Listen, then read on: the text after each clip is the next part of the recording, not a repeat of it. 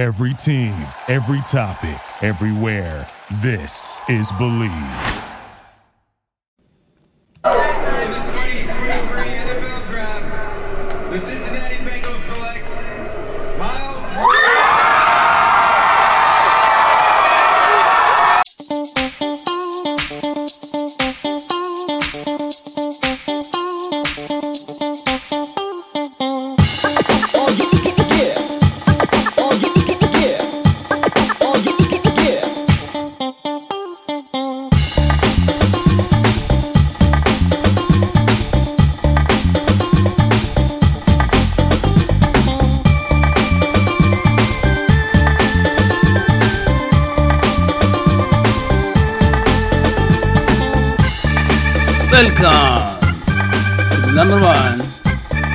Bengals podcast.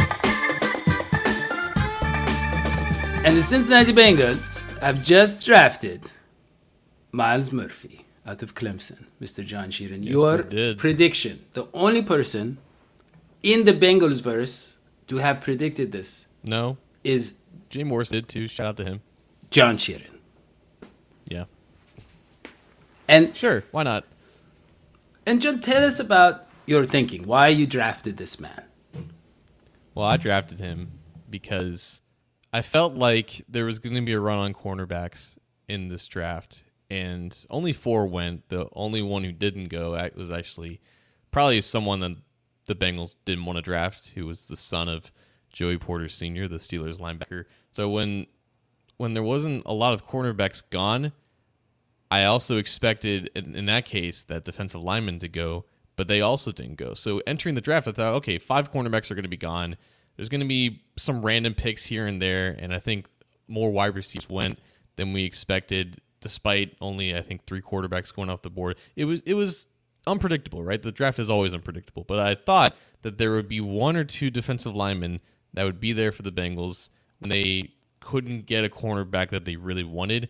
And Murphy just made the most sense out of those defensive linemen as far as a guy who was projected to potentially slide to that point, and also just who fits them the best. And everything about Myles Murphy, from his physical build to how he wins to everything, it just fits what they look for in defensive ends and just defensive linemen in general, but but specifically for defensive ends, he's 6'5", 270, 34-ish uh, arm length, and 34, 34 inches with his arm length. So again, the, the, the prototypical size that they look for for all defensive ends. Pretty good athlete too. He's got great burst. He's got great explosion. He doesn't bend as well as you'd like him to, and it's just one of the few things here that it doesn't make me pause with Myles Murphy, Daddio, but he was the consensus, I think, 15th best player in this draft, and that's why people are claiming this is a huge steal. I think Myles Murphy went where he should. I think he was an imperfect edge prospect because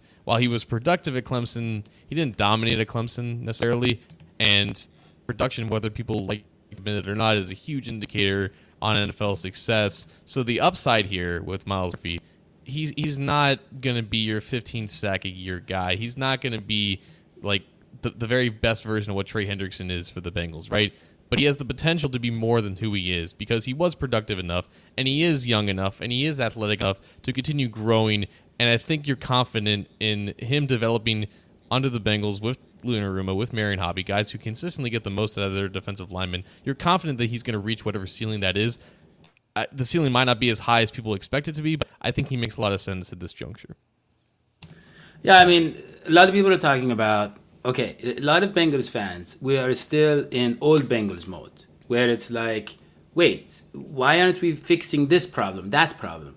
But with Joe Burrow's contract coming up, Tee Higgins, Ja'Marr Chase, all that kind of stuff, we have to start thinking, you know, if this was 2013, we'd be like, okay, we're going to give Trey Hendrickson his third contract, right? But now that's not as clear, right? I mean, Trey Hendrickson has been fantastic for us, but it's not as clear that we can keep all of these defensive, veteran defensive ends. So, like we did with safety last year, we have to start planning for two, three years down the road.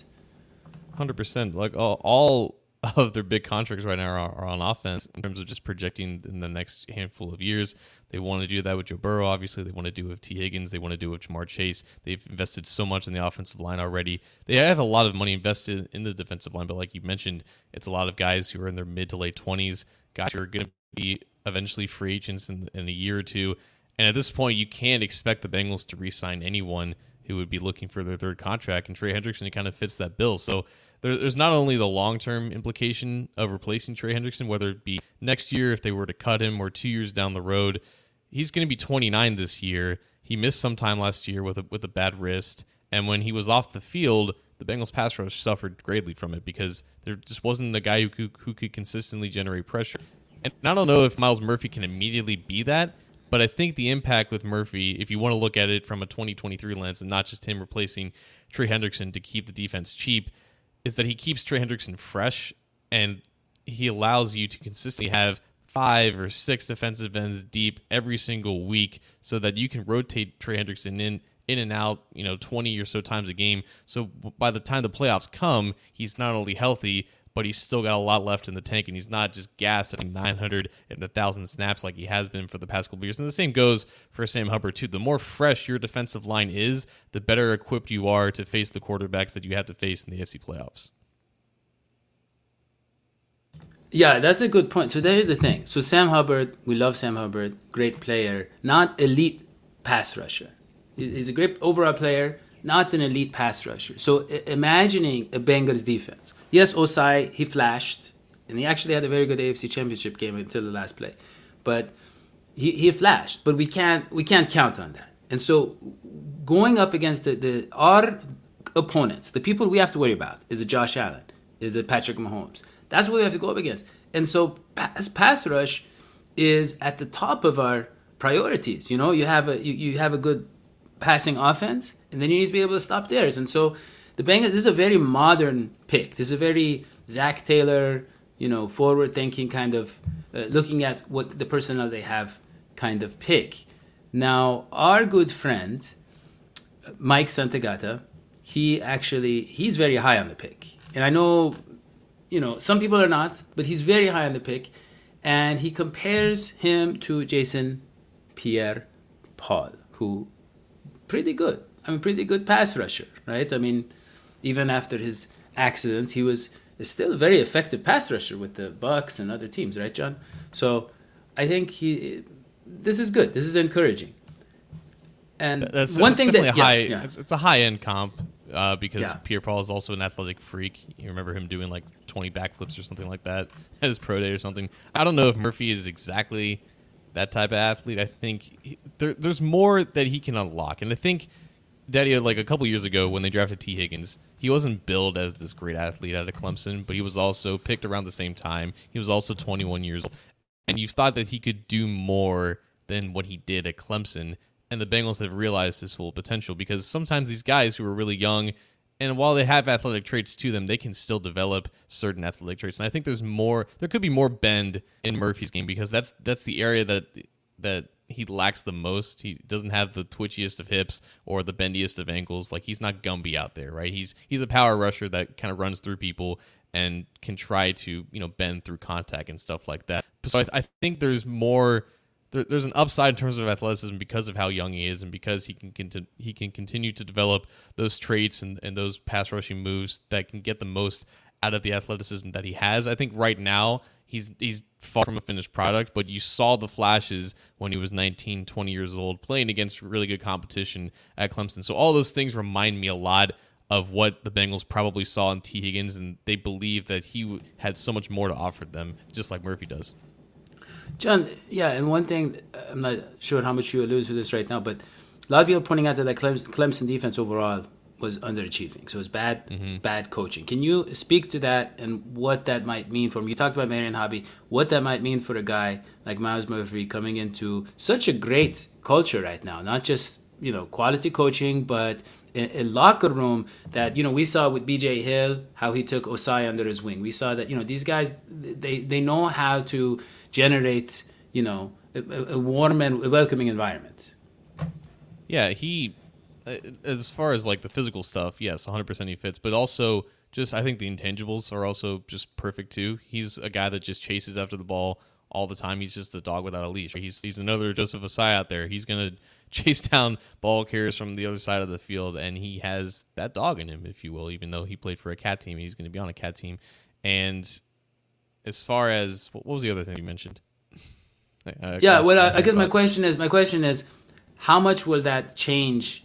How much? How, how much does that help him raise his, you know, achieve his ceiling, where he goes from a, a place Oh, where right, people are underachieving? Yeah. Yeah, yeah. So coaching here is definitely a factor. Clemson lost their defensive coordinator this past year, Brent Venables, who is highly regarded as a great defensive coordinator. He went to Oklahoma, so they got a new defensive coordinator. They changed things up. So you you could argue that they had guys playing out of position. I don't think that impacted me too much, but it is something to note. His defensive line coach at Clemson is Nick Eason, who was the Bengals' first defensive line coach when Zac Taylor was hired in 2019. He only lasted, I think, it's a season or two here, and then they replaced him with Marion Hobby. So you have the connection with Eason, who probably put in a good word to Zac Taylor and Lou Anarumo that hey, this guy is pretty good. Obviously, draft the guy who I'm coaching. But now he goes to a better defensive line coach Marion Hobby. He goes to a def- to a defense coordinated by Lou Anarumo, who consistently puts guys in the best position to succeed. Which is why I feel like with with any defensive lineman that the Bengals take, you're confident that they're going to hit whatever floor, whatever ceiling that they have. And while Myles Murphy doesn't may not have the highest ceiling, you're confident that he can eventually reach that because of the situation he's in. It's a much better one than it was at Clemson. Yeah, yeah. I mean, I'm looking at some of the comments, John, and, and our fans are excited too. So this one, look at this one, saying, "Hurry the hall up!" Like this guy's get him ready for the Hall of Fame already. It's amazing. It's amazing that people are already thinking that far ahead. But this, uh, it might have to do with the fact that we are uh, two and a half hours late doing the show. I'm not sure if it's that. I think he was just early. I don't know. Yeah, I think he was early. Justin Money, you might want to, yeah, but yeah, and so what's next, John? Look, what's coming? We're coming up on the second round. We need a tight end. I like Sam Laporta. I think he could be there, maybe at our pick. Michael Mayer. We're not sure why he wasn't taken, you know, by one of these teams. A lot of people had him in the middle of the first round, and he didn't. He wasn't drafted at all in the first round. What, what do you think they do here? I, th- I think if they wanted to take Mayer, they could have.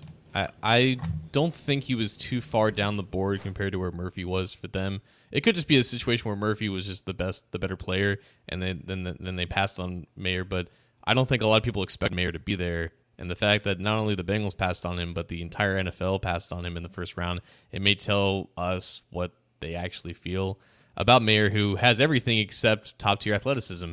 And the NFL consistently fails at evaluating tight ends out of college, and they don't know when to draft these guys. So I think the reason why the only tight end who went is a great athlete and, a, and a, probably the best natural receiver is because that's just what teams are valuing now. And a, and a guy like Michael Mayer, who again doesn't have that top tier athleticism, that's why he ultimately fell out of the first 31 picks. So I don't know where he goes in the second round. I'm assuming it'll be far before the Bengals pick at 60, and I would assume the same with Sam Laporta, just because he's a much better athlete compared to Michael Mayer, and he has that untapped upside that I think teams want to bank on. It would uh, actually wouldn't surprise me if Laporta was picked ahead of Mayer because of these exact reasons. And I think because the Bengals passed on the tight end, I don't know if they would have taken Dalton Kincaid. I know he was high on their board. Maybe he would have been the pick over Murphy had he lasted that long. But if they passed on Mayer, it wouldn't shock me if they passed on another tight end now. And if they passed on a tight end in round two, I could see them not taking one until like round five. I could see them honestly taking a wide receiver before a tight end. So I think cornerback is the favorite to go here because there's still at least six guys that I would assume they would be comfortable with taking at 60. They need a corner. They love this corner class. They were looking at corners in the first round. The fact that they didn't get one in the first round, it puts the second round back in the spotlight. Yeah. Yeah, I mean, there's a lot of options. Like you said, they could go corner. I mean, they could go running. I don't know if there's any running backs projected to go in the second round, but I'm happy that they they didn't go with Jahmyr Gibbs or Bijan Robinson. They're great players. Well, they couldn't. But they couldn't. they could. No, I'm. Well, I'm sorry. I'm. I'm happy that they didn't fall to the Bengals and they didn't end up drafting them. Even though they're great players, I just feel like this this team would benefit from other players more. And one of our concerns, John, for years has been the pass rush. And we've gotten by. Lou Anarumo's found a way to work around our lack of pass rush. We we, we haven't had the personnel for it. He, he's found a way to make it happen. And so now his job hopefully gets a lot easier. Okay. So we will try to cover the draft every single day here on the number one Bengals podcast. John, any final opinions? Yeah, again, I think Murphy is going to be talked about as one of the steals of the first round, and I'm totally fine with that conversation. I feel like ultimately, at the end of the day, he landed right where he should have. He landed at the end of the first round. He landed with a team that is going to get the absolute most out of him. This is the first first round defensive lineman that the Bengals have taken in 22 years. It's almost as old as I am, right? And it's going to be weird to see a first rounder in that position group because, like you said, they it's a position that's always been a strength for them. They've always overachieved most to the point because they've always gotten the most out of these guys. And now you're adding a first round guy with first round athleticism who's still very young and can still definitely get better. So I'm, I'm excited to see where, where he, how he does. Yeah, yeah, I, I'm definitely. I think they know what they're doing, and so with that, John. Don't forget to follow us here. Don't forget to follow John, Mr. A to Z Sports.com. He predicted the first round. He's going to predict every single round after this. And subscribe, leave a comment, turn on notifications. With that, we'll see you next time. So long, sweetie. And put your round two predictions in the comments too. Put Yeah, that's a good comment. Yeah. See you next time.